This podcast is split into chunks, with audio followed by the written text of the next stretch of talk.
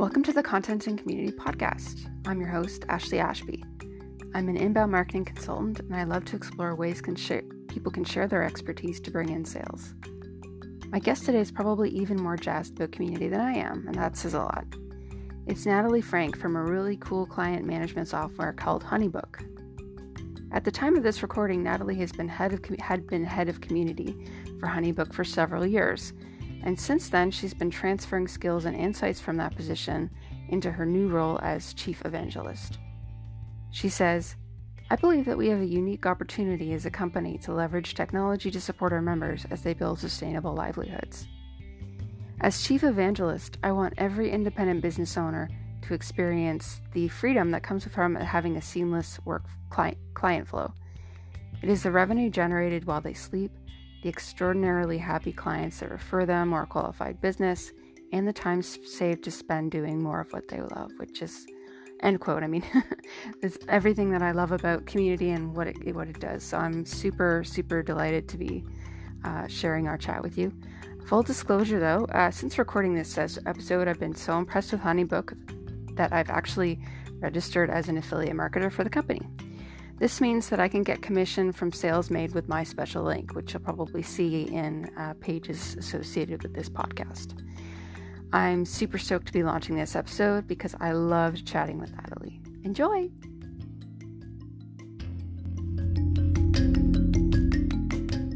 You have a book coming out. Wow, that's exciting. And it's like on a topic that's very close to my heart. How did that how did that come about?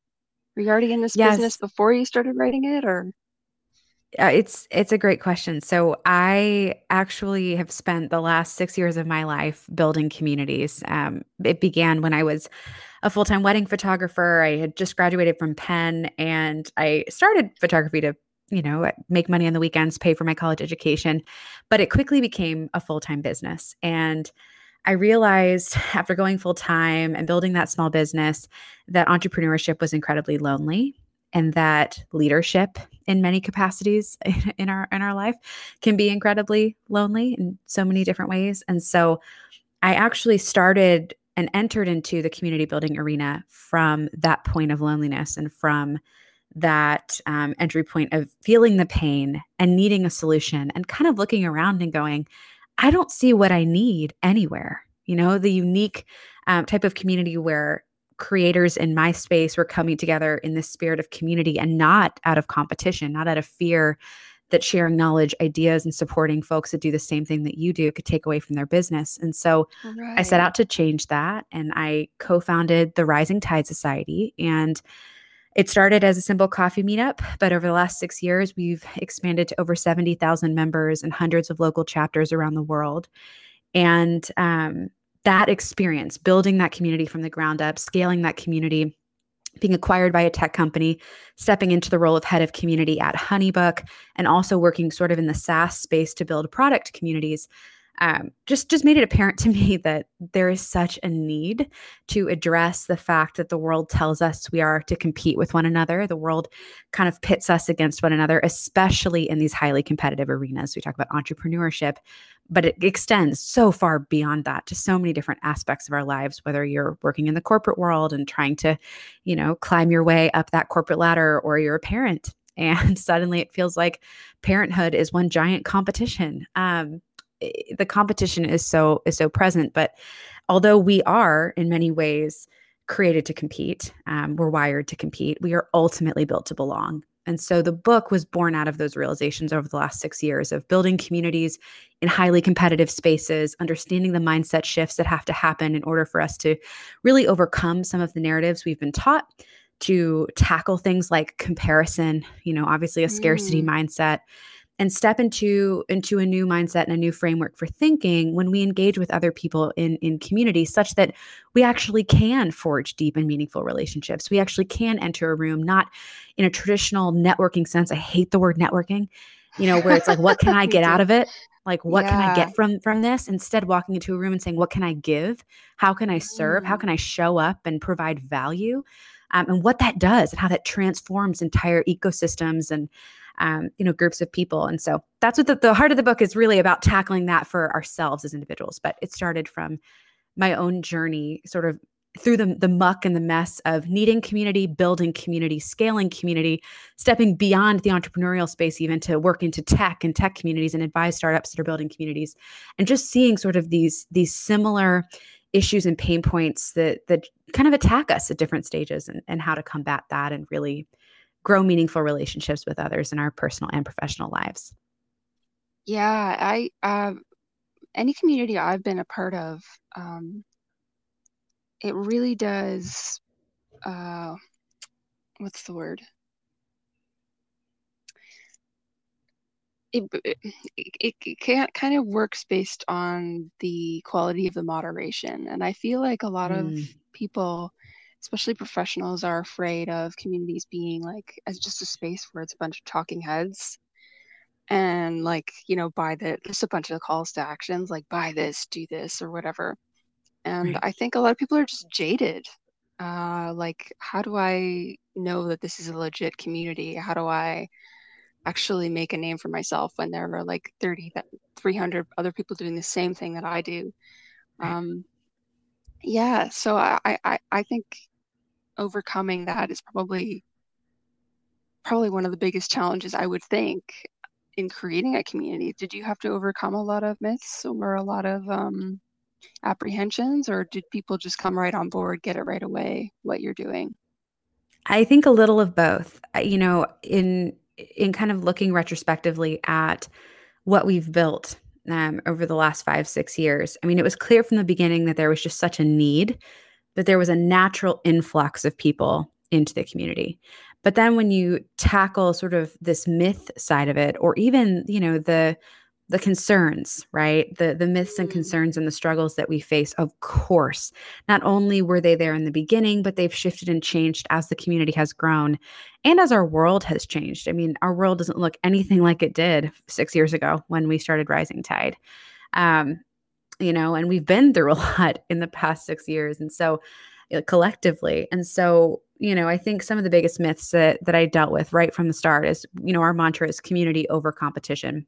And mm. a lot of folks that had been especially long time entrepreneurs or had done this, you know, building small businesses or, you know, whatever in, in their competitive arena for a long time, sort of looked at this and said, well, that doesn't sound like it's going to work. You know, what is this like kumbaya? We sit in a circle, hold hands, and sing and try to forget that we're actually competitors. And so that's one of the biggest misconceptions about the work that I do. And I talk about it at length in the book about the fact that competition is widely misunderstood. Um, competition inherently is actually a wonderful thing for our bodies. Competition acts as a performance enhancing drug of sorts in the brain you know there have been studies done where human beings especially and other animals not just humans perform better just simply in the presence of another human being in the arena. Just having one other person competing against them or observing their behavior yields higher output.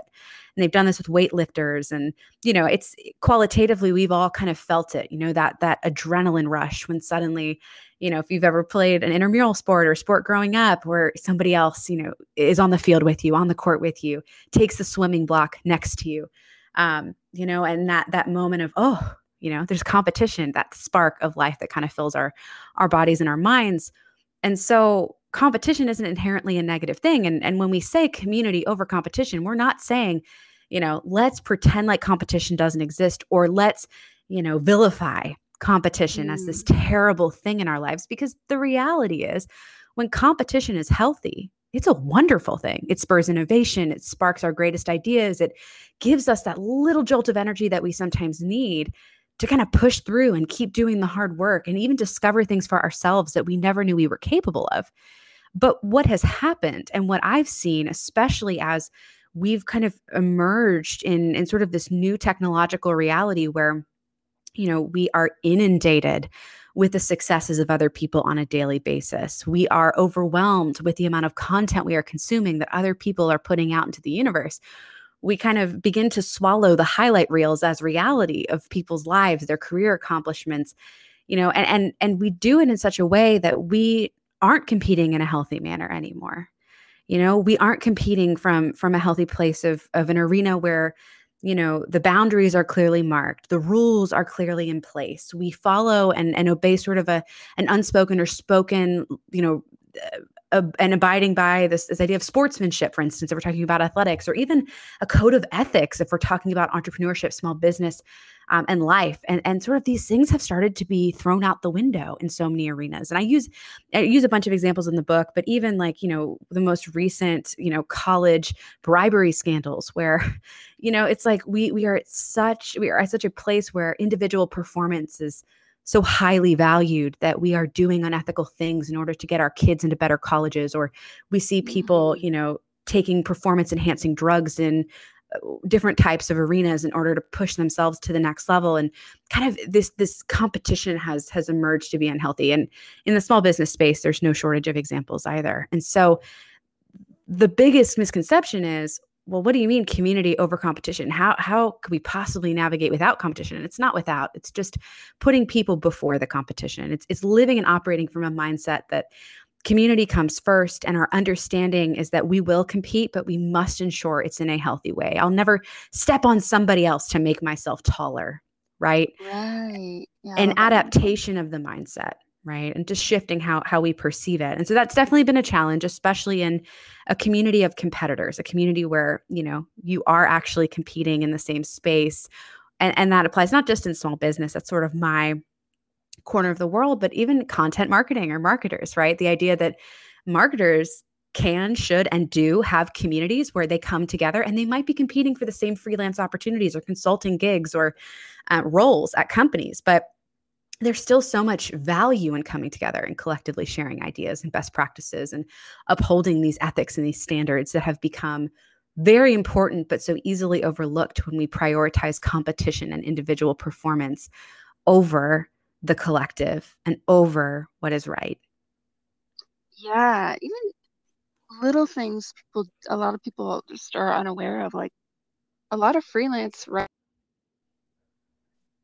get a lot of their work from other freelance writers because they're mm-hmm. in a mm-hmm. different niche or they're overloaded or um, there's all these opportunities for for people in business who are actually competitors to actually help each other and in doing so help themselves you know if you if it's like um what's that that's that store in it's a department store in england. There was a show about it. Selfridges or mm. suffrages or anyway i'll look it up.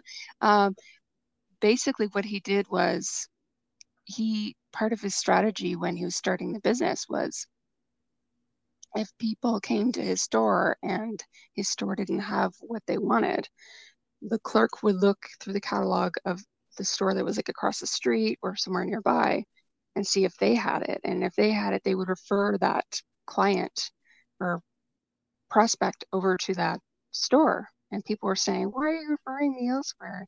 This doesn't make sense. But it actually brought him more business because it made him um, people respected him because he was honest his company was honest they respected that um, they wanted what was best that they were listening to the client and yeah it became part of his whole thing and it, it's I don't know how common it is now, but it's it's just one of those things that like being being part of a community, even when you're like could potentially lose a direct sale in this moment, even even that can be healthy.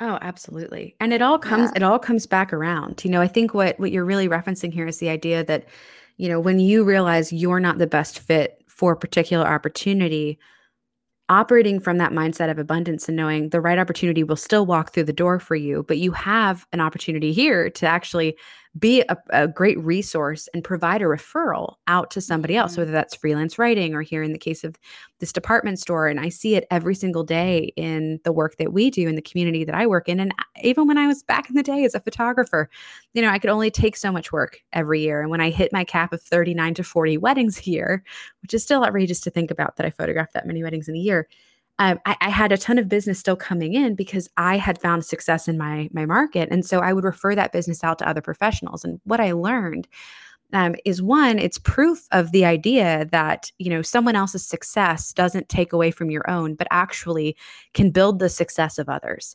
So when mm. someone in an mm. industry is doing an extraordinary job, when a department store is renowned for being the best in its field when a writer is well sought after and preferred, right? And they actually find success. It's easy for us to look at someone in our space who's doing well and think, well, then less for me.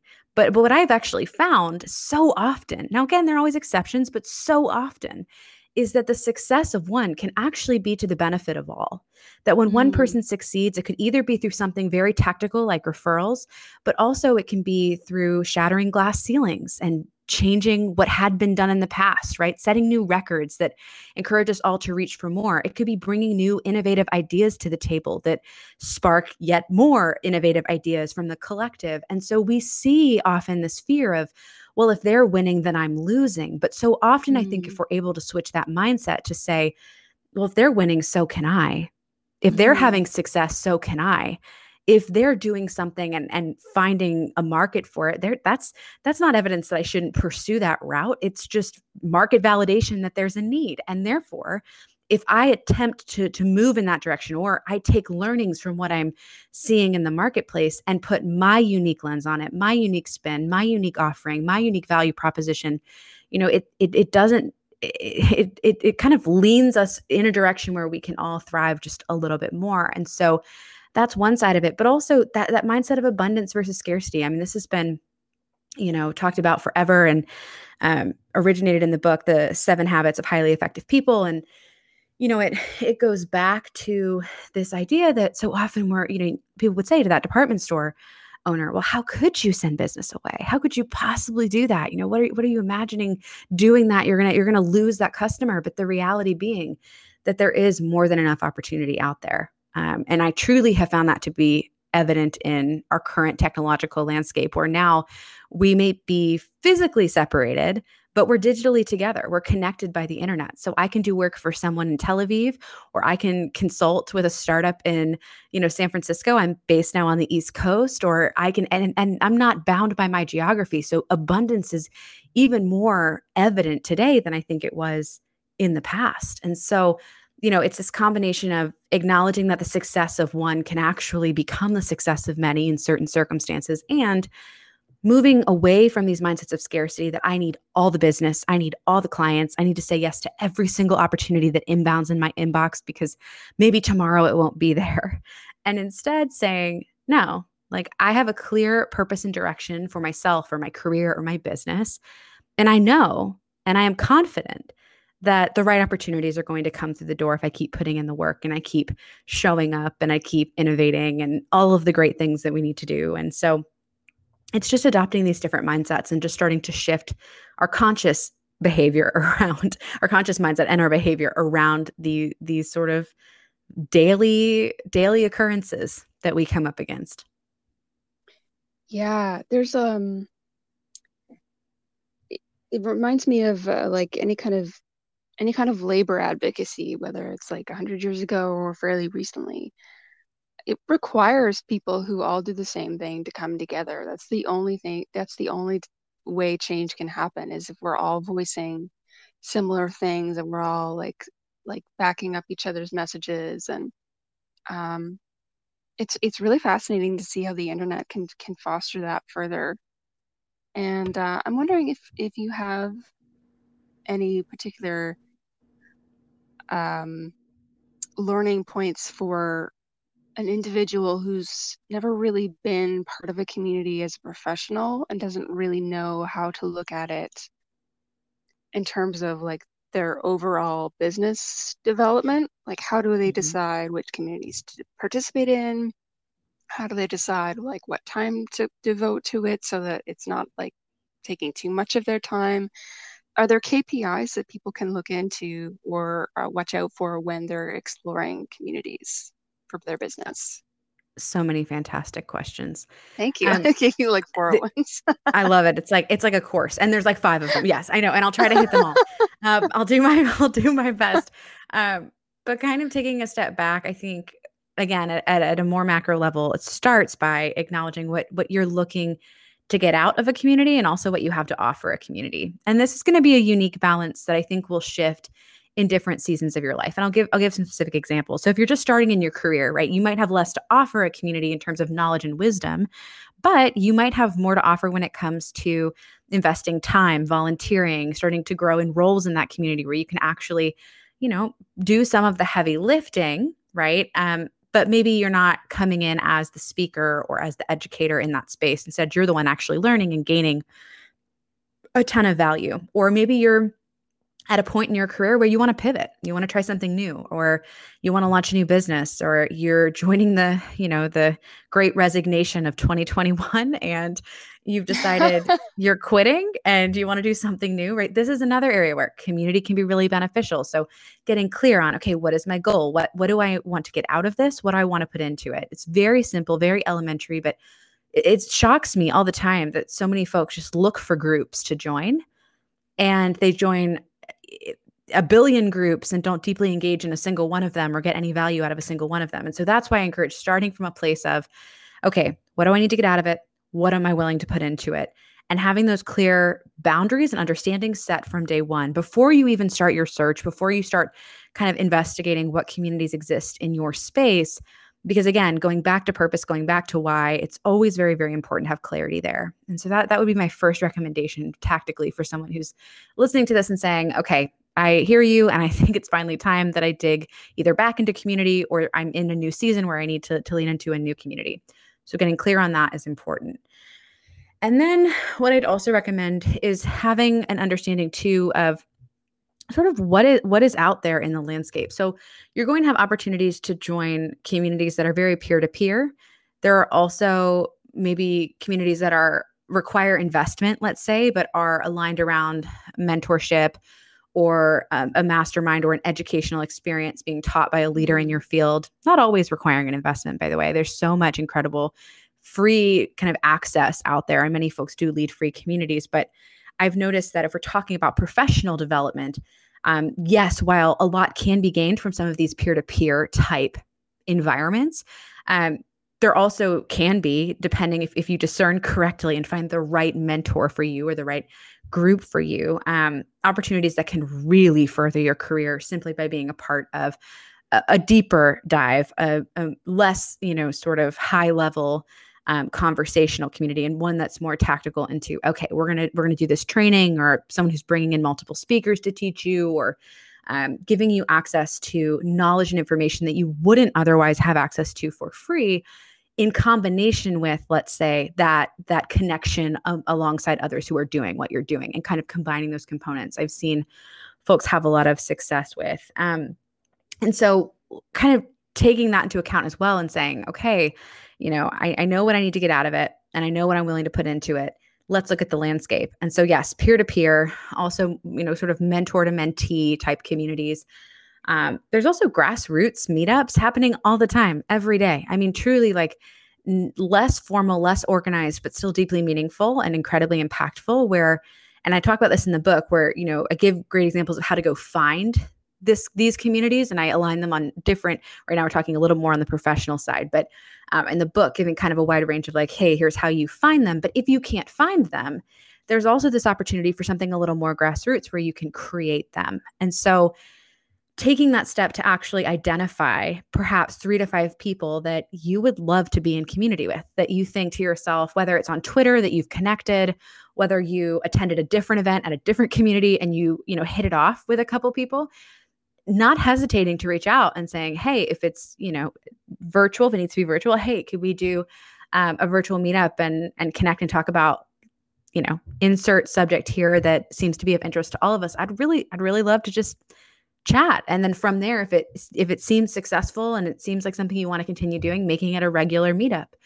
Um, some of the most by the way some of the most successful groups are not these massive organizations and and large communities connected to bigger bigger orgs bigger products. Um, you know like i even think about what we do. It's not always the right fit for people. Sometimes the most impactful meetups are three people grabbing coffee once a week you know? Right yeah. Or you know five people once a quarter getting together to connect on a, on a certain subject. Um and i've seen that. I mean at honeybook we have folks who you know work on our ops team for instance that started meetups with other tech ops team individuals in the city. Now, granted, not over the last year, but prior to that, where they would get together and just talk shop and just connect and share what's working for their company, what's not working, what learnings they've had, what struggles they're facing, and the amount of innovation that then came into our company based on you know members of our ops team saying well hey you know so and so has tried this approach and it's working really well or they faced this problem in scaling too and now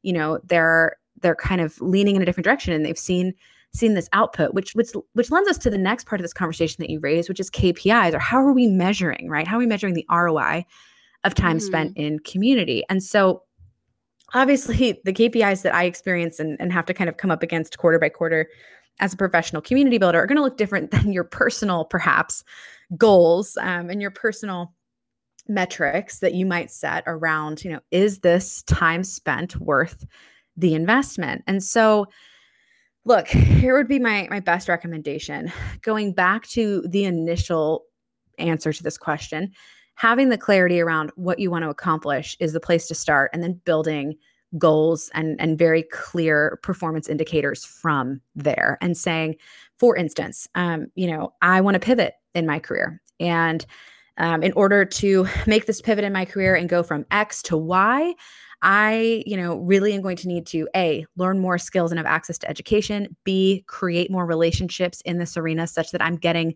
access or knowledge to what job opportunities are opening or what's happening in the field and setting those benchmarks accordingly. So it might look as simple as, you know, I want to make five key relationships in the next quarter mm. with folks who are one stage in business ahead of me, um, but are in my space and in my arena.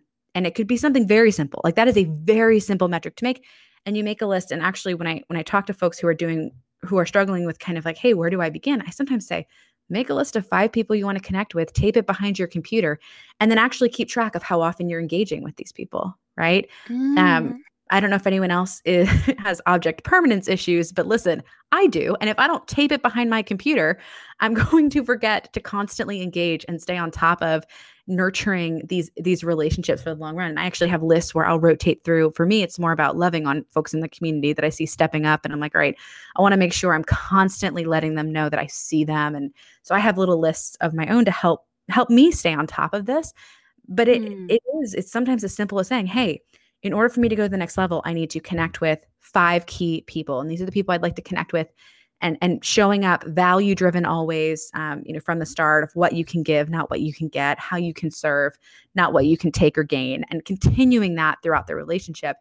But then also i talk about education and sometimes that's a component of it too where it's like hey you know in order for me to make this pivot or in order for me to grow professionally i need to learn xyz i need to strengthen my skills in this space and you can also, yet again, build key performance indicators based on that. If it's a certification that you need, if it's a language you need to learn, if it's um, you know, a, a new technology you need to become fluent in, if, if it's whatever that looks like for you, aligning that really clearly is critical because I think sometimes we think about community building or access to networks and community as something that is a bonus, a nice to have. Uh, mm-hmm. Of course, I mm-hmm. know I should be doing that, but rarely do we recognize that it can be one of, if not the key ways to change our trajectory. It can be one of the fastest routes from A to B because relationships are what drive industries, relationships are what drive opportunities, relationships are what make or break a business,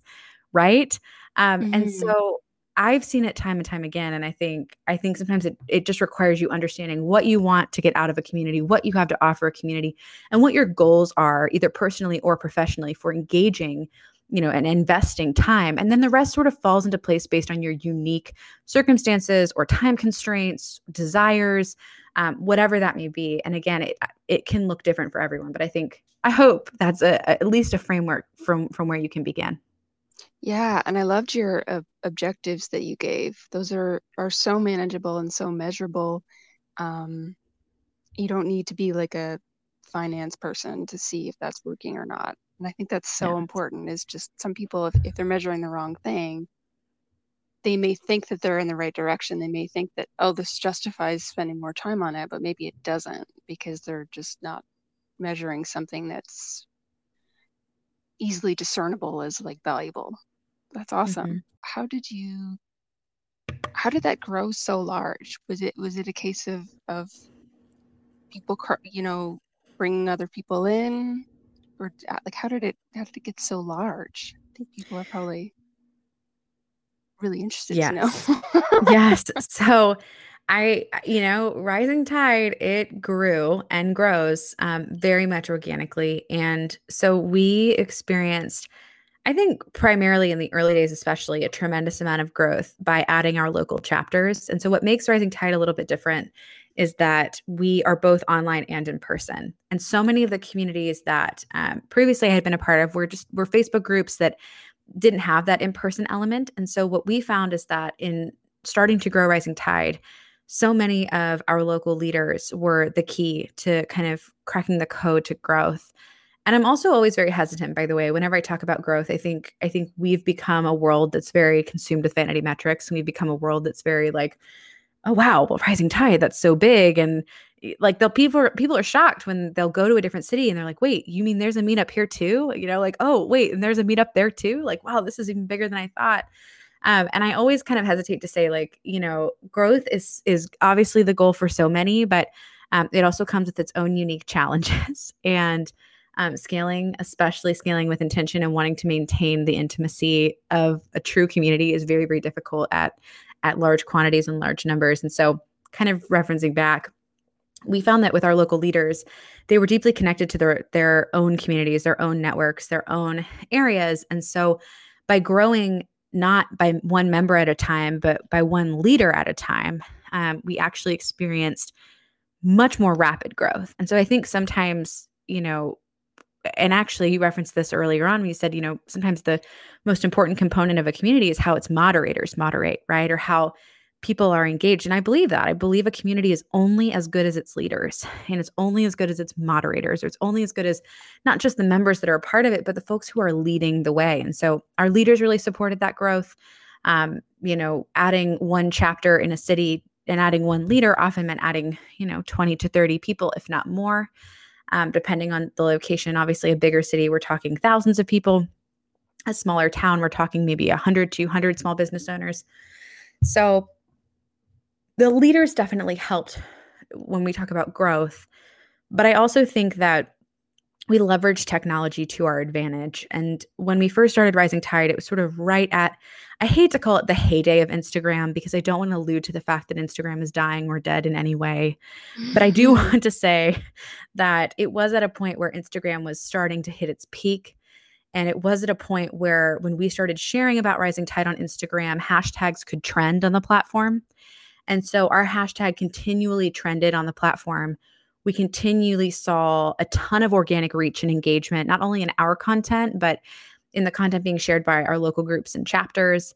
And so we truly scaled by ultimately taking one step at a time and growing the community, leveraging what we knew about these platforms to grow. Um, and Instagram being the, the primary platform that we've used. I mean, we don't really even use Twitter, um, not really LinkedIn. I mean, we don't use any of this. It's Instagram was where we kind of found our sweet spot because of the community that we focus on, which are creative entrepreneurs. So they're creating content at the time, videos and photos primarily. Uh, um, that makes sense. Right, right. Actually, it's funny. I'm I don't spend much to any time on Twitter to the point where over the last year, my husband had said, Matt, you should check out Twitter. And I was like, no one uses Twitter. And I'm like, I forget, I forget that it's just my circle, like my little pocket of the universe in the creative space where yeah, okay, a lot of creatives with the exclusion of like writers obviously love Twitter or on Twitter frequently. A lot of marketers love Twitter on Twitter frequently. But a lot of the artists, the makers, the photographers, um, you know, they're they're more on Instagram or even now TikTok has become huge. So it's it's interesting, but all that to say, like aligning with the platform that aligned with the community, showing up where they are is critical and the same goes if you're looking for community, like look for community where you are. If you spend time on Twitter, there are so many communities on Twitter, so many mm-hmm. people starting conversations on Twitter, right? If you are on Instagram, the same goes. Facebook, the same goes.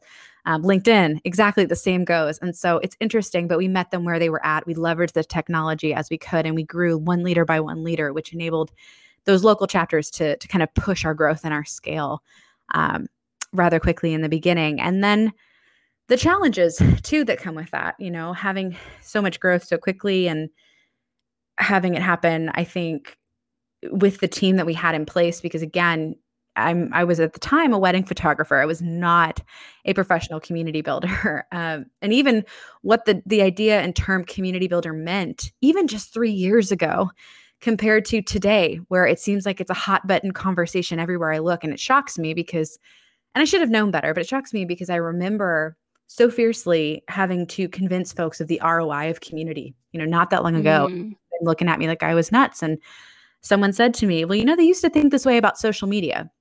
You know, it used to True. be what's the ROI of that. media?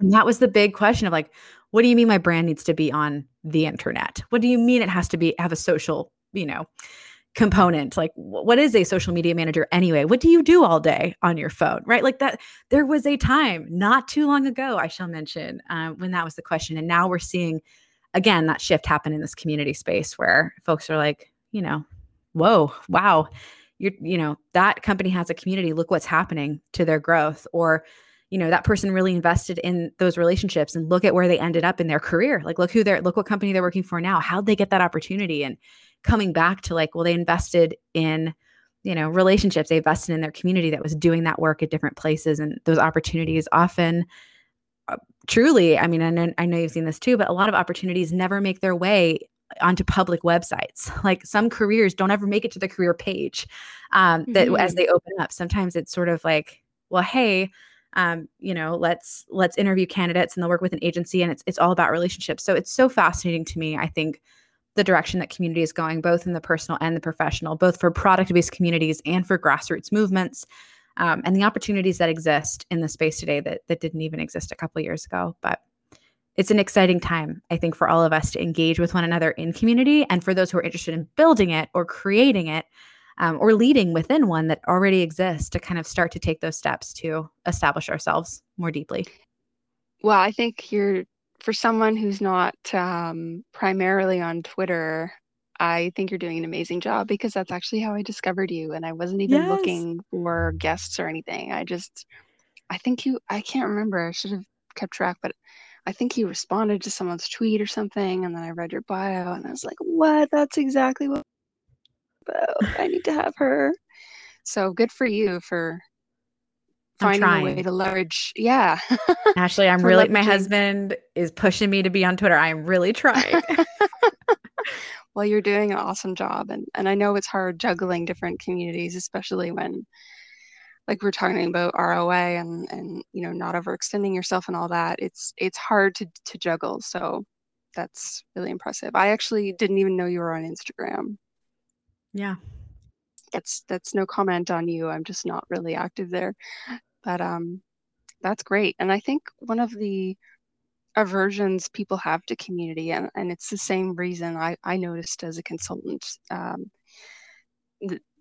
people had similar aversions and still do about social media is there's this idea that if it's not a place to hustle, like to broadcast and try to get a direct sale, you know, like try to open and close a sale, if that's not what happens, that means it's not valuable. And I think that myth still is around, not just even with older people, but I find younger people too, is like the whole concept of community, I still, I, I feel is still new. And I yeah it's it's interesting sometimes I, I find that even with talking to people like sometimes it's really about going to the to the fundamentals about like what does it mean to be like one human to another and what do we mm-hmm. get out of that and i find usually when i break it down like that people are a little more receptive to the idea of of um you mean you know community being worth something investing in yeah do you and do, i do sorry Go ahead. I was going to say I have an unpopular opinion here that I'd love oh, not to ahead. stir up some drama sure. um, here today on the podcast, but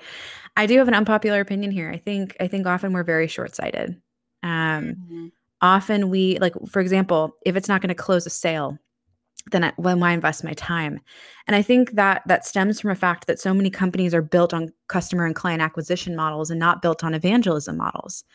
And we're moving as a society in a direction where every human being has a platform every human being has a voice that now can be heard on these uh, on the you know the social media platforms that exist and the platforms they've now built on these platforms right and so businesses i believe in the future and let's circle back in a couple years and see if i'm right here Um, businesses in the future that focus not just on acquisition, but actually on evangelism, that focus not just on converting someone to customer or on acquiring the client, but instead on how they actually make that customer feel, how they make that client feel, and how they nurture that relationship to the point where that individual wants to shout from the rooftops about their experience. Become the evangelist that organically markets that brand. You know, I think that is the future of commerce. And when we start to see people, and granted, love or hate Kylie Jenner, when we start to see people like Kylie Jenner step into the arena of making what 900 million or being worth something like 900 million. I know I know she's crossed the billionaire threshold. I know that's been a conversation, but more recently there were some metrics that came out when she has 9 employees. Listen to me very carefully. 9 employees. Okay? We would be silly not to take note to what's happening, to how people make purchasing decisions, how the next generation is choosing where to invest their money. And it's not just based on strategies of the past of being acquired as a customer. It's based on social proof and it's based on mm. what people mm. are talking about and it's based on how that company makes people feel and whether they're willing to stand up and rally and fight behind a message that's greater than the brand itself and we're seeing that played out in different arenas again it doesn't necessarily apply to certain companies it, it won't work for every brand but we're seeing a shift in how people make purchasing decisions that i think we're just starting to understand because the technologies are so new and even the way that platforms that we've used now for a decade almost. I mean, I think about, you know, what was it, 2010? I can't remember when I first started getting on Twitter and Instagram and all, all those places. But even even those platforms that we've used over a decade, they're no longer the platforms they were a decade ago. And that's by design. That's because the way people are engaging with this content has changed. Um, and and the way people are making these purchasing decisions has changed. And so I would I would kind of flip back to saying, I get it. I get the understanding that look, if I can't see the clear ROI in terms of sale, acquisition, money in my brand's pocket, or career opportunity door opening the minute you know I touch the doorknob, um, then why invest? And and I think it's because we have to understand that that's a short-sighted thinking. That's playing the short-term game when we really should be ultimately playing the long-term game, looking down the line at where things are going, not just where they are, seeing how the shifts in, in our society are happening very, very rapidly and how we make these purchasing decisions, what brands we align behind, you know, how people ultimately enter a marketplace and find success whether it's a startup or you know even brands as they go through rebrands and shift their positioning. I look at Aerie and Victoria's Secret as a great example of this and sort of what happened when you know Aerie recognized this gap in the market made a strategic business decision to say hey we're going to be the most inclusive um, you know, underwear, lingerie, and and athleisure kind of brand here in the space. We're going to start doing, you know, not uh, models, but you know, you know these these different types of ambassadors, and I think they call them um, Aries. It's like spokesmodels or real models, and and and they shifted their entire model of how to market. And then you witnessed as Victoria's Secret became less and less relevant by the year. Mm. And now this year, even Sports Illustrated on their runway had plus size and mid sized models, had women of all, like all shapes, sizes, colors, everything they shifted an industry by paying attention to the trends and paying attention ultimately to what people were talking about and what the pain points were and how to show up and serve a community. And they built a movement. Aerie built a movement that now Victoria's Secret has even started to shift and change some of how they're operating because it ultimately began to take away their, their market share. And I can tell you, growing up, I used to, it's like, oh, Victoria's Secret, that's where you go to buy, you know, your bra and your underwear. I haven't walked into a Victoria's Secret or shop from Victoria's Secret now eight years seven years right? And why is that? And starting to evaluate well because i'm hearing about brands from my friends and they're not aligned anymore with what that company is about. And so starting to evaluate how did that happen? When did that happen? Why is why is that happening more and more? And not just in lifestyle brands that we engage with but even at the SaaS level like where a company's decision on a certain topic can go viral and impact how users are using that product. Um, and that's that's community at work. That is the power of opinion and and conversation and so i think it's short-sighted for us for companies um, you know whether it's the individual or the institution to think eh, it's not worth my time to worry about it today or it's not worth my time to invest in it today when it's it's moving mountains and, and changing commerce right before our eyes. Yeah I, I actually in in the first podcast i did we spoke about the power of advocacy. And uh how you know no matter how small this was with uh, kendrick Errigan if anyone wants to refer back. Um, it doesn't matter how small your company is it doesn't matter how like little influence you have or or anything anyone can have advocates. If people are personally invested in what you're doing if it ha- if they have some sort of stake in it they will support you they will talk about you. It's not a popularity contest necessarily. And you can get so much um, even content out of just the insights of just listening to those people and listening to what your advocates want. So they can not only push your brand forward for you and help you scale because they, they tell your friends, sort of compounds. Yeah, so uh, we were just talking about advocacy and why it's really, really important and anyone can do it. Always accessible as long as you're invested in what your community is invested in. I think that's all I had to say. yeah, it's it's really amazing that like no matter what your bandwidth, no matter how like low your influence is, you can still either create a community or participate in. Hello? I'm still here. Can you hear me? Oh, yep, sorry. There was some sort of glitch. I didn't hear you for a second. Oh, okay. Great. Yeah. Okay. So thank you so much for joining me. Um, I will give your info in the outro. Is there anything else that you wanted to mention? I should have asked you this earlier, but that's okay. No, no, not at all. This has been such an incredible conversation, and I'm so grateful to Oh, to get to sit with you. oh, nice. Oh, just one more question. So for HoneyBook, uh, how did that how did that come about? Were you were they just really impressed with your community building work or?